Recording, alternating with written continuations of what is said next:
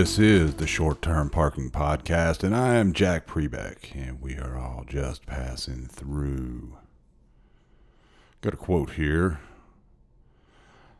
Tradition means giving votes to the most obscure of all classes, our ancestors. It is the democracy of the dead.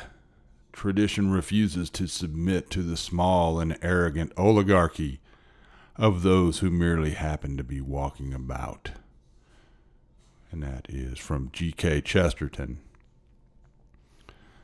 I love the phrase, the democracy of the dead. A few years ago, I got into, uh, probably 12, 10, 12 years ago now, I got into uh, reading a lot of uh, turn of the 19th, 20th century literature because it was free on uh, Amazon. You could get files and read them for free on your computer, and I read a lot of G.K. Chesterton stuff. And uh, I have kind of mixed feelings about it. Some of it's pretty good, some of it not so great. But that's not what this is about. We're talking about tradition and uh, giving that power over to the democracy of the dead. One of the things I've been thinking about for quite a while is with all of the information, particularly music, at our disposal for practically free, we can listen to anything that we want to. People are very reluctant to seek out new music, to listen to new music. And of course, not everybody, but a lot of people, maybe most people, do not make it a habit of looking for new music. They want to listen to what they're familiar with. I, on the other hand, revel in it.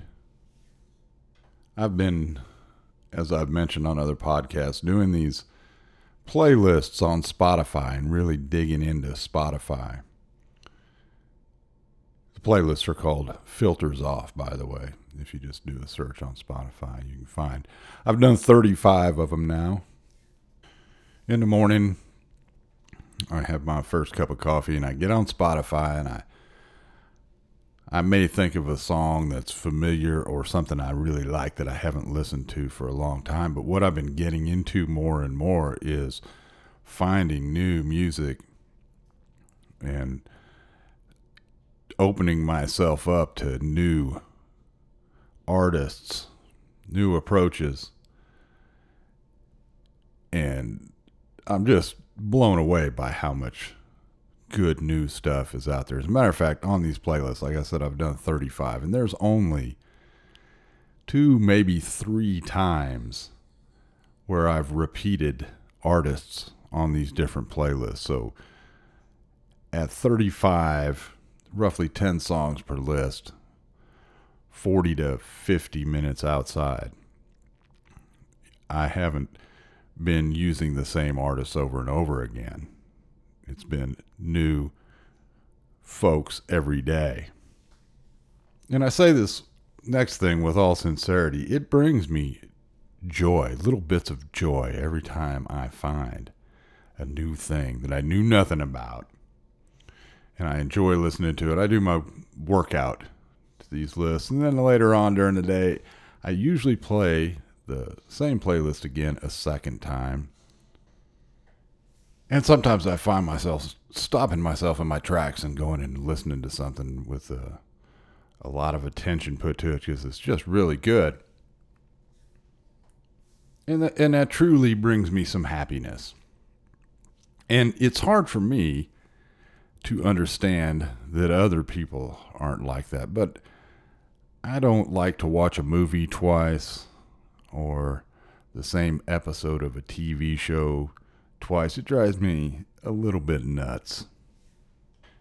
And I know there are people that'll watch the same movie over and over again. That's why I never really felt jazzed up about having a collection of movies. Usually I want to watch them once, but I'm not that way with music. I'll listen to it uh, again and again. But it's hard to do that with so much good stuff out there. And I realize that. However, a lot of people just want to go for familiarity for tradition. And the other day, I read an article. It was in Pitchfork, and it's a couple months old. And it is titled, Why Do We Even Listen to New Music? And in it, there's some analysis about how the brain fires off dopamine when we listen to music. And if we've we're familiar with it the receptors receive that dopamine. And if we're not familiar with it the brain's firing out all this dopamine and we're not receiving it properly and going a little bit crazy or something like that i don't know it doesn't really delve too much into the hard science of this claim but basically, it's trying to explain in layman's terms that uh, something that we already knew. People prefer music that they're familiar with. And I can say, you know, over many, many years of playing live gigs, in almost, in, in actually every situation, you know, the performer relies at least a little bit on giving the audience something they're familiar with, something they can hang on to. You'd be hard pressed to go to very many shows where somebody is doing all brand new original music that hasn't been heard before. It's not uh, impossible to find that, but generally a performer is going to use that that device of familiarity in order to hook the audience. And one of the things I've noticed is that folks that build up an audience online on uh, YouTube or Instagram or the various social platforms, people that build an audience quickly the quickest way to go about it is to do cover versions of songs. And uh, you'll get people's attention, you'll get views, listens. And some people avoid it for different reasons. They don't want to, uh, if they're monetizing something, they don't want to give the money to somebody else, the advertising revenue, or they don't want to get blocked. You know, this brings up something I haven't thought about in a while. Back in the day, when uh,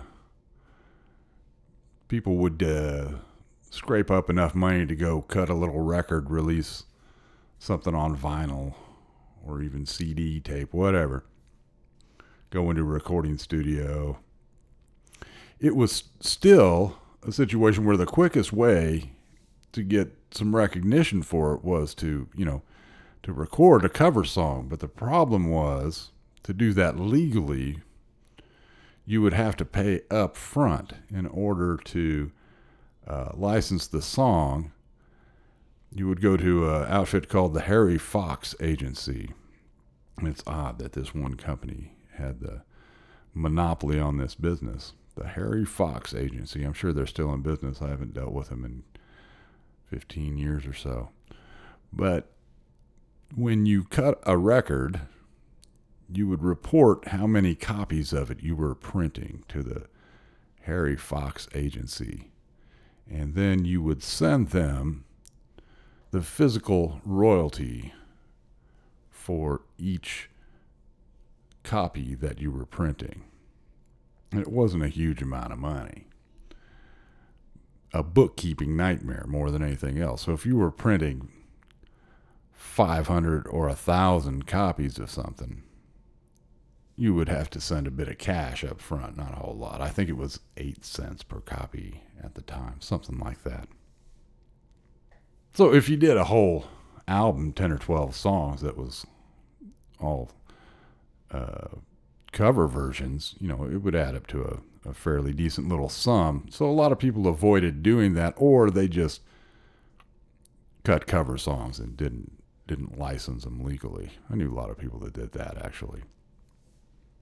But for me, I just always uh, tried to avoid cutting a record with a cover song on it if I could, just because I was the one doing the bookkeeping at the time. And it was a bit of a hassle. So the idea of playing live and doing a cover song, I never had a problem with that. That's pretty much what you do. But uh, I've always avoided the notion of cutting a cover song, and it's always odd to me when somebody, uh, their first inclination is, I want to uh, publish a cover version of a song. But the evidence will show you if you want to build up followers, that's the way to go. People crave that familiarity, that tradition. But is it really a situation where people actively dislike hearing something new? And I, am sure that's possible with a lot of people. It is interesting, though, that one of the most successful and popular things on YouTube are what they call these reaction videos. And what makes them fun to watch is seeing somebody listening to music that they've never heard before. And the people that are successful doing these reaction videos really seem to be enjoying hearing music for the first time. And as I'm recording this today, this is several days after one of these went really viral. It was these two young guys listening to uh, Phil Collins' song, In the Air Tonight. And the story is that this video was so popular that it brought a renewed attention to the song, and the song charted at number one again on one of the various charts. And everybody's watched the video, and of course, the hook is you know, these guys have never heard it before, and you're waiting for that big drum fill. So the viewer is familiar with the song. That's what makes these things tick but you're waiting to see what happens during this section. And those guys, you know, they it pays off. It's sort of like uh, how poker was never watching professional poker players was never successful on TV until they had the technology to show you what each player had in their hand. So then you knew, you know, there was a showdown coming up or not, or who was bluffing or not. But what I'm getting at here is it's very uh, pleasing to see people enjoying music for the first time. So you know that there are folks out there that really do like that, that really do find a joy in hearing something like that for the first time. It may be a subset, but and it may be something that we've lost along the way a little bit. Maybe we listen to music differently. You hear that a lot. You hear, you know, people talking waxing about the old days when they sat on the couch and they had the really cool stereo, the hi-fi set, and they sat on the couch and maybe maybe rolled up a fat joint. And a lot of guys used to have the uh, specific record jacket they used for rolling joints on. Usually something that didn't have a lot of uh, trees or other greenery on it because you didn't want your leaf to get lost. In the album cover art, you'd sit back with those huge speakers and that big tube amplifier, and uh, you'd have an immersive listening experience. And there are people that pine for the old days, and they'll say, well, you know, people don't listen to music like that anymore. It's all just background music. People don't appreciate music the way they used to. And I don't think that's entirely true. Because it has changed once again. And the way people are listening to music today is different than what they were doing five years ago. And it just uh, really dawned on me in the last couple of days because I've been using a set of AirPods. I've been walking around the house and listening to a few things. And then it, you know, I realized that a lot of these guys on YouTube, when they're listening to music, they're listening to headphones or pods and that that is how a lot of people listen to music now. So they're not necessarily sitting on the couch and getting the community experience of listening to music together but they are having a lot of times a very immersive experience in listening to mel- listening to music in a solitary way.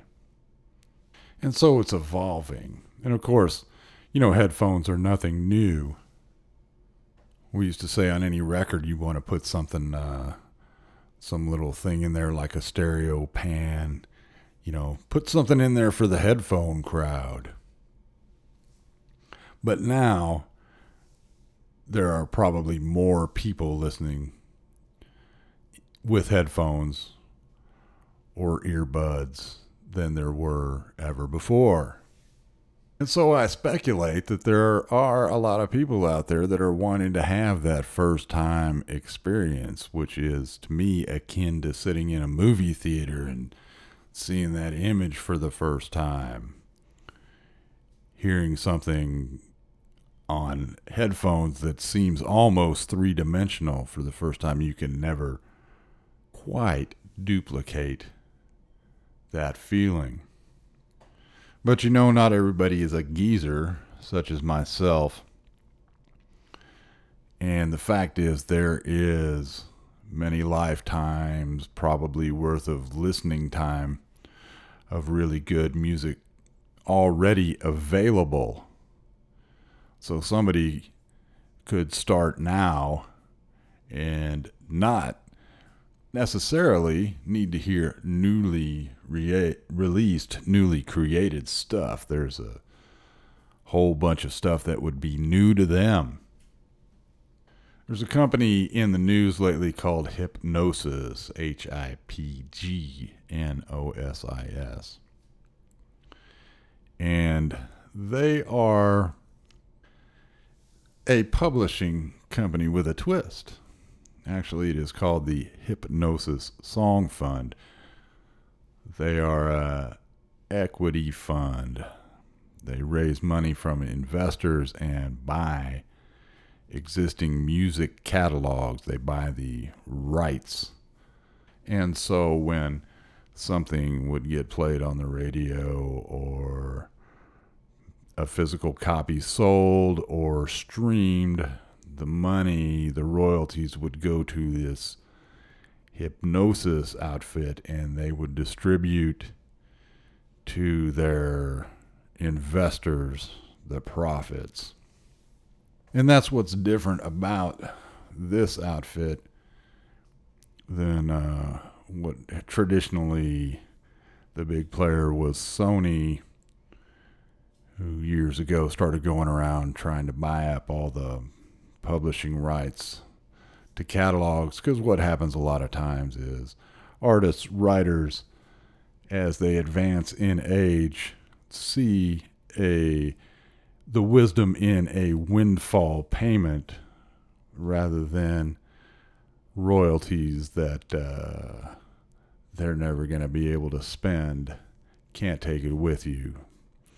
And a lot of them have also fallen on uh, hard times, possibly where a one time sum would be beneficial rather than a little bit of money trickling in every six months or what have you. Anyway, this uh, Hipgnosis has raised close to a billion dollars from investors, and they're buying up current catalogs and what they call legacy catalogs left and right.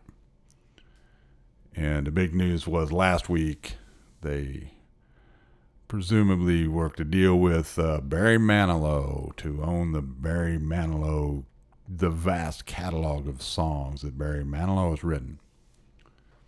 And the other thing that's different about this is this uh, company, Hipgnosis, has said publicly that the reason they're moving in this direction is they really see the value in future streaming income. And of course, what you hear most of the time is that streaming income is very low to, uh, you know, the artists and writers. If your song gets streamed, you get, you know, uh, depending on the platform, fractions of fractions of a penny. But if you are dealing in bulk and you're getting the fractions of the fractions of pennies on hundreds, thousands of songs that are being listened to by millions of people every day, then it adds up, right? But one thing that these folks are betting on is that people will continue to listen to these old songs. These songs that have been around that are in the material of the cortex of the mass audience, the ones that'll fire up those neuroreceptors when they hear them and they can uh, pick up on that dopamine. And at the same time, the publishing company that owns the rights to these songs it is in their best interest to continue to promote the same old songs. So you'll probably see more Barry Manilow songs popping up in movies and commercial advertisement. Keep that uh, familiarity factor high. But as I said, these guys are also buying new catalogs as well. So they're hedging their bets on that. But the point is, those golden oldies, those classic rock songs, are going to be around. They're not going away anytime soon. But as I said, you know, with this uh, new audience of people who are having the immersive listening experience things are bound to evolve in ways that people cannot totally foresee. It's interesting to think about, you know, the history of uh, song promotion. The original business of music publishing was sheet music. That's why it's called publishing. But when people started making records, they still called the rights owners, the publishers.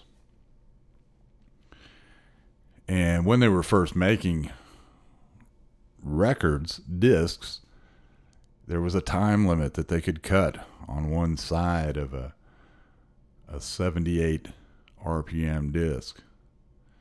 And that's why song length became, you know, under the three minutes and 30 seconds because they couldn't cut any longer than that. So, you know, previous to that, songs could go on and on as long as anybody wanted to sing or play them, or as long as anybody wanted to listen. And if you think about lengthy music performances, classical music that was written before records were being made, those uh, pieces could go on for hours. But when they started making records, they had to limit it. And consequently, even when that limitation was no longer there, when the 33, the LP came out, and they could, you know, actually record a 20 minute song if they wanted to, radio wasn't going to play it because radio had been programmed in these little two minute, three minute, one minute 45 segments. That was the format, and they stuck with it. And really, it stayed that way until FM was developed, and that was started to become a, a popular radio format in the late 60s, early 70s. I don't know, sometime around then. And what happened was a lot of the radio stations on the FM dial would play longer songs because it wasn't as popular, and therefore they didn't have their uh, commercial overlords bearing down on them and saying, stick with this format. And what happened was there was also at the same time a lot of people engaging in this immersive listening experience once again. And FM stations would play a four minute, five minute, seven minute, sometimes even a half of an album, a whole album side at once. And at the same time, there were bands putting out records with longer songs. A lot of progressive rock bands would do a suite of songs that would take up a whole album side. So I don't know, you know, chicken egg scenario possibly. But there were people that were having this immersive experience. And that changed the the song business at least for a little bit. You know, uh, it's kind of odd that when uh, this whole corporate radio thing started in the 90s, when they put a limit on uh, the private ownership of stations, when all the radio stations basically in the country went with uh, ended up being swallowed up by two large corporations. You know, the long songs on these rock stations stopped. They weren't doing that anymore, but at the same time, talk radio started becoming more popular than music on the radio. So, actually, a long form presentation that could be broken up into the same size segments as what the traditional hit radio stations were doing. In other words, something like the Rush Limbaugh show, you know, they would go uh, seven or nine minutes between commercial breaks in the same amount of time it would take for uh, top 40 radio format to play or a classic rock format to play two or three songs. But now the podcast has become hugely popular, and so people like the long form, in a lot of cases, uninterrupted. And of course, radio has taken a back seat to streaming. And one of the reasons is once again this idea of the immersive experience, and that's why people enjoy the long the long form podcast so who knows with a generation being brought up now on uh, headphones and AirPods. Maybe the long form music experience will become the new thing because streaming streaming doesn't care if it's a 2 minute song. I say that but uh, actually I guess it's been a trend for a little while. A lot of people are releasing really short songs because it gets counted as a play on Spotify if the listener doesn't change it within 30 seconds. So you need to get that 30 seconds in there and there for a little while. At least people were releasing 45 second songs to try and game the system. But it's not like radio where the program director is not going to allow you to play a 13 minute song, even though the listener may enjoy it. And what I see, you know, from my deep dive into uh, Spotify is there are a lot of people that are not uh, playing into the confines, the strictures of the classic three minute song. And I think that's a great thing. I think a piece of music should be as long as a piece of music is supposed to be. And uh, that's where I'm going to conclude on this subject for today. And as always, I'm going to leave you with some music. And uh, this week, I've got the song from my album Trespass. The song is called Postcards from an Abandoned Motor Court. And possibly ironically, it is uh, well under the three minute mark. So a short little jazzy tune for you. And I thank you for tuning in those of you that have been checking it out, and those of you that have uh, looked for me on Instagram and YouTube. A hearty and heartfelt thank you. And here is postcard from an abandoned motor court.